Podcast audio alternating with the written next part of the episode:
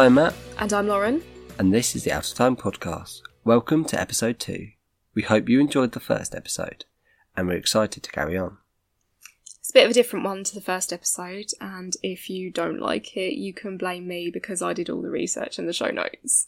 Well, I'm excited for this one. Thank you. We said we wanted to bring something for everyone, and I think one thing that everyone has enjoyed at some point in their life is a really good story, or a fairy tale. But before Disney brought us beautifully animated stories where everybody gets their happily ever after, usually after a few all too memorable sing alongs, at least in our house, many of our well known children's stories were not quite so pleasant, but arguably far more interesting. Matt, when you think of fairy tales, what are some of the first stories that come to mind? Uh, well, like Sleeping Beauty, Cinderella, Red Riding Hood, things like that. Yeah. And probably the most famous and well known collection of fairy tales is that published by the Brothers Grimm in 1812, originally titled Nursery and Household Tales. Over the next 40 years, these stories were adapted as new editions of the book were published, and when the final version was released in 1857, the original folk tales had been modified and evolved into more recognisable versions of the bedtime stories we tell today, including the ones you've just mentioned. But do you know the story of two brothers who, against a backdrop of political and social upheaval, travelled their homeland in search of a way to preserve the very essence of their cultural heritage? This is the true story of Jacob and Wilhelm Grimm. Born just a year apart in 1785 and 1786, respectively, Jacob and Wilhelm were the eldest of five brothers and one sister, born to Philip Grimm and his wife Dorothea in Hanau. That's close to Frankfurt in Germany now. Okay. The family fell on hard times in 1796, when just days after Jacob's 11th birthday, their father died of pneumonia. Philip had been a lawyer and town clerk, so when I say hard times, I mean they went from being middle class to living in poverty. Oh, that's so sad. It is, but fortunately for the brothers, their aunt helped to provide financial support that meant two years later they were able to attend high school in Kassel. By all accounts, the brothers were inseparable. Although Jacob was very much a scholar, Wilhelm had a fondness for the arts. Both shared a very strong work ethic and would apparently study for up to 12 hours a day. So, obviously, very devoted students. Well, I imagine that given everything they'd been through in the recent years, they were both just very grateful for the opportunity to study. I think our education system is something that we all very much take for granted nowadays. Both brothers went on to follow in their father's footsteps by studying law at university, paying for their own education, unlike a lot of their peers from wealthier families. Jacob later wrote of this in his biography that sparseness spurs a person to industriousness and work. Wow, I think a lot more people could benefit from taking that outlook because working hard does pay off. Yeah, and there are a couple of quotes from the brothers that I've included in this episode, which I thought gave a bit of an insight into their way of thinking. I might try and find a translated version of Jacob's autobiography because I love to read more of his own words, if that makes sense. It's here at the University of Marburg that the story of the Brothers Grimm really began. This is also the point that I do need to make an apology because for the rest of this episode, I'm probably going to absolutely butcher a lot of names of people and places, and I'm very sorry.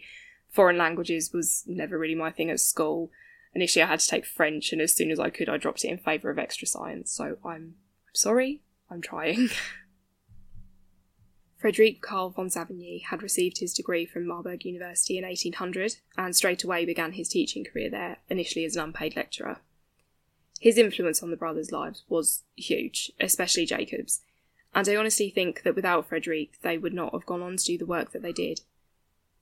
Frederic was a pioneering expert and writer in law who advocated that historical rights and facts should be analysed and used to form the basis of the legal system. The brothers knew him as a professor at the university, and he really sparked their interest in German history and literature.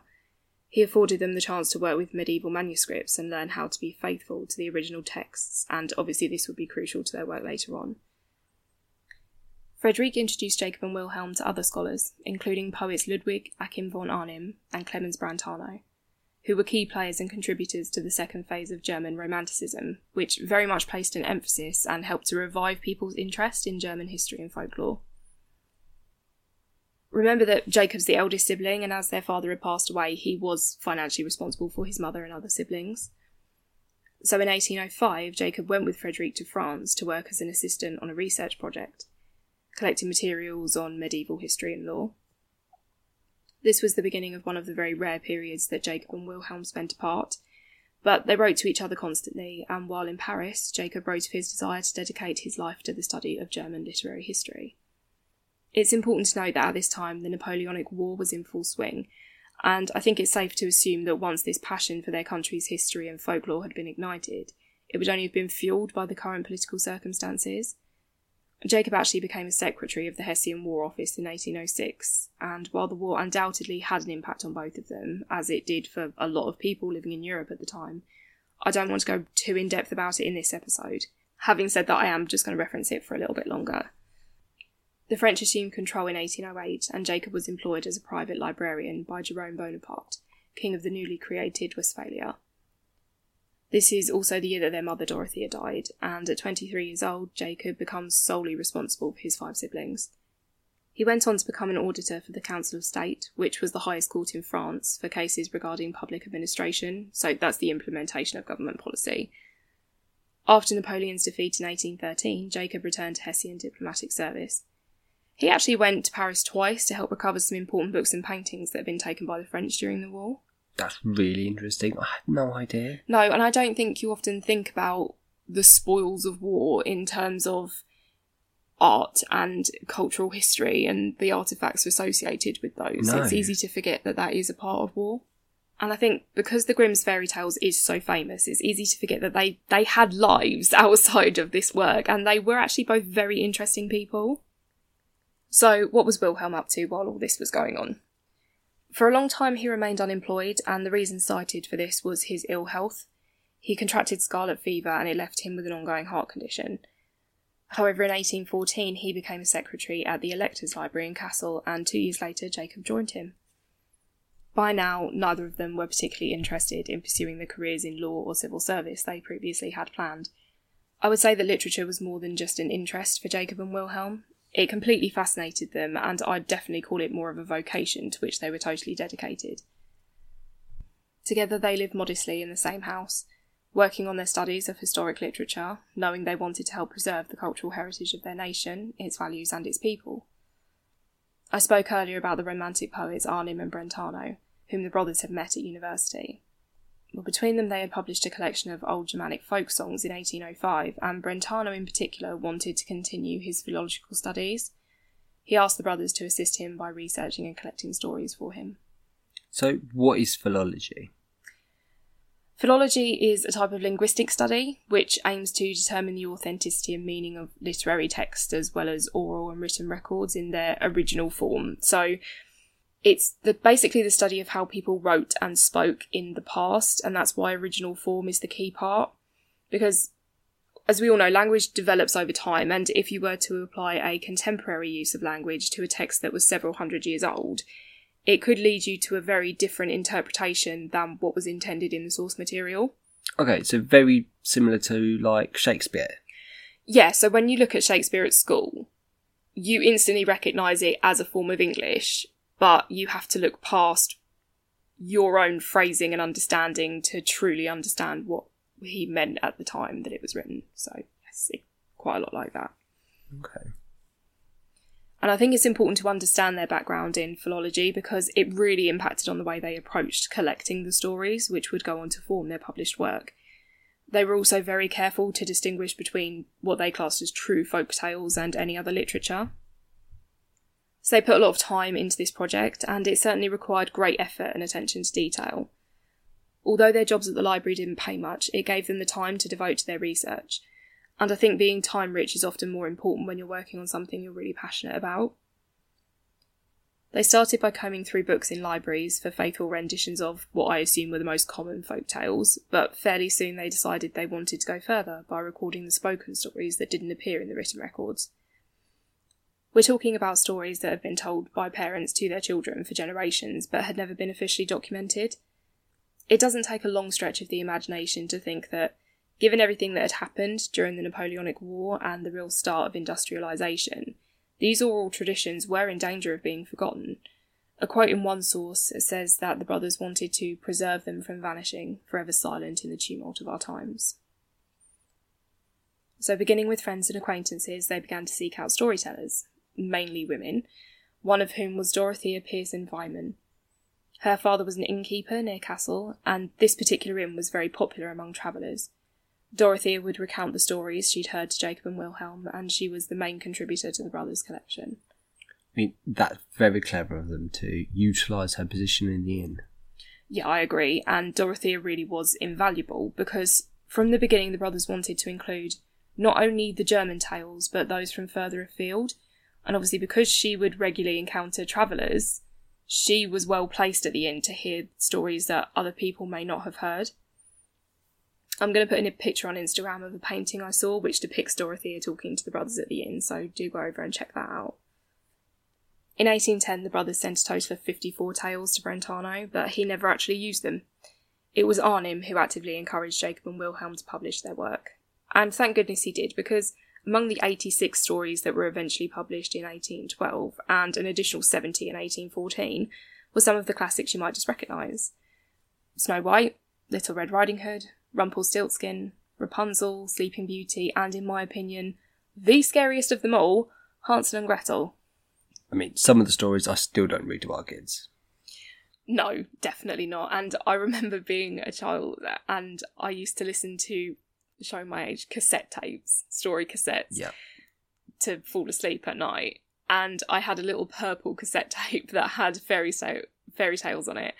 And one of them was Hansel and Gretel. It didn't help me sleep. I would sort of lay there anxiously waiting for it to start and thinking, oh no, this one's really scary. so I think it's arguable whether some of these stories are suitable for children, but I did some research and I was listening to a few podcasts and things like that, and some literary experts have said that what makes a fairy tale a fairy tale, in a sense, is the way that it's written and the fact that there is a certain formula that it always follows. All right. So, because children understand this and they recognise the pattern in the stories, it's a safe place for them to explore issues that you might not want to talk to them about in real world terms. So, think of abusive relationships between step parents or parents and children. They know that it's all going to come out with a happily ever after. Yeah. So they're quite accepting of those behaviours in the stories because of the fact that it is a fairy tale. So it's a safe space for them to explore these issues. Right. That's very, that's very interesting. Yeah, I thought so. It's often presumed that the brothers would have made changes to the stories as they recorded them, but they insisted that they didn't, and that all tales were collected with exactness and truth. I think taking a story that's only been spoken and turning it into something suitable for reading in print perhaps would have required them to adjust the format, but given their approach and the original content, I do believe they were faithful in their retellings of these folk tales. They were true nationalists and they really wanted to see a united Germany. They believed that these stories, that were common to many regions, could help to give people a national identity, bringing them together through their shared traditions and history. I think it's fascinating that so many of the fairy tales we now know could potentially have been lost if it weren't for Jacob and Wilhelm's dedication and devotion to preserving them. And initially, the collection was an academic study. The 1812 book wasn't really intended as a children's storybook as such. I think you can infer that from the original title being Household and Nursery Tales, as if they weren't quite sure who the intended audience should be. The first edition didn't even have illustrations, and the original stories are very dark and include some really gruesome details. I won't talk about that too much or any specific stories right now because I do actually want to do a few episodes focusing on the origins of different fairy tales and how they've changed over time, so potentially this episode is the start of a mini series within the main podcast. I mean, that could be really fun, and I'd like to do that. Yeah, I think we'll definitely do it. But one of the main things that Wilhelm allegedly really struggled with in the original versions was the relationship between parents and their children. So when you think of the classic evil stepmother, for example, originally in some of the tales it was the child's biological parent, not a step parent, who would have this very dysfunctional, often abusive relationship with the main character. I think the most obvious example would be Snow White. Wilhelm really wasn't comfortable with the idea that a parent could treat their child that way, so I suppose the aim of making it a step parent instead was to put some sort of distance between the characters and their relationship. Mm. And the book was a great success, arguably more so for later editions. As time went on, some stories were removed or replaced, and illustrations were added to make the stories more suitable for children. It was Wilhelm who adapted them, removing some of the darker elements of the plots and extending those tales that had previously been much shorter. Interestingly, the front piece for the second edition was done by no other than Ludwig Grimm, their younger brother, who had become a successful artist and art professor. So, so a very creative family then. Very much, and all very clearly academic alongside that when you look at their long term careers. The seventh and last edition was published in 1857, and that is the most well known version of the Grimm's fairy tales. Both Jacob and Wilhelm went on to publish other books and academic papers, both together and individually making them not only household names but well respected scholars in the fields of literary and linguistic study. Just to give you an idea of how important their work was, the most famous of the sound laws in linguistics is Grimm's Law, first detailed by Jacob in his paper German Grammar in 1822. Wow. Yeah, uh, he didn't deem it Grimm's Law, but that's how it's become to be known. He was able to demonstrate that as closely linked languages develop, such as German and other Indo European languages, some consonants undergo changes in the way they're spoken, and Grimm's Law identified that there are regular patterns to those sound changes, which shows it's not a random process, which is what had previously been thought. Okay. So, for example, a Latin or Greek P would become a Gothic F, but remain a P in Slavic and Sanskrit. Or a K in Greek and Latin would become a H in Gothic and SH in Sanskrit and an S in Slavic it's actually quite complicated, and that's a really basic description, but I hope that does make some sort of sense. Yeah, definitely. In 1825, Wilhelm married Henriette Dorothea Wild, a neighbour and friend of his sister, whose family had also contributed stories to the collection, most notably that of Hansel and Gretel. They went on to have four children together. Jacob still lived in the same house as Wilhelm and his family, but he was never married himself. Life carried on like this until 1829, when a senior colleague at the library where the brothers worked died and they were not giving the promotion to fill the now vacant position. Given all their hard work and their successful scholarly work, I can only imagine that this was particularly insulting. Consequently, both Jacob and Wilhelm accepted positions as librarians and professors of Germanic studies at the University of Göttingen. However, a year later, King Ernest Augustus of Hanover demanded oaths of allegiance from all the professors at Göttingen University, following his repeal of the Constitution of 1833. He believed the Constitution to be too liberal because he was strongly opposed to citizens having increased input into the formation of constitutional governments. So, in an act of political protest, Jacob, Wilhelm, and five other professors refused to pledge and were immediately dismissed from their positions, becoming known as the Göttingen Seven. Jacob was one of three professors believed to be the instigators of the process, and all three of them were actually exiled from the Kingdom of Hanover. For three years, many universities in Germany, as well as the Netherlands, Switzerland, and France, offered both brothers positions. In 1840, both brothers accepted an invitation from the King of Prussia to go to Berlin and lecture at the university as members of the Royal Academy of Sciences. It's here they began their final project an ambitious and extensive German dictionary. Unfortunately, this would never be finished. Wilhelm died of an infection in 1859, this devastated Jacob, and it's very easy when you look at their lives to understand why. Not only had they lived and worked together for the vast majority, but they had shared in their mutual heartaches, responsibilities, and vocations. Jacob became more distant and reclusive following Wilhelm's passing, continuing work on their dictionary until his own death four years later in 1863. So, there you have it. Not only did the Brothers Grimm bring us arguably the best collection of children's stories, but they also made a huge and lasting contribution academically, especially in regards to the study of linguistics. Grimm's fairy tales is often referred to as the earliest scientific collection of folk tales because of the painstaking methods used to maintain the original essence of the stories themselves, as they have been told for generations. The collection has been translated into over 70 languages, and the tales contained within have provided inspirations for countless other storytellers through art, music, film, and more. Like many fairy tales, the story of the Brothers Grimm is a rags to riches one, although I'd argue the main riches sought by Jacob and Wilhelm was knowledge. As important German scholars, the brothers had far more of an impact than I ever knew, and I have to say that doing the research for this episode has really made me want to learn even more about them and their work. Definitely more about linguistics, which is something I'd never actually thought too much about before. I mean, I've found it absolutely fascinating to find out more about the people behind the stories. Oh, I'm glad you enjoyed the episode because I did worry. Well, I never knew that they had so much go on in their personal lives. no, they were really fascinating people, and I'm I'm glad you enjoyed hearing some more about them. Mm, definitely. I mean, it's nothing like um, that film you made me watch. What was it called?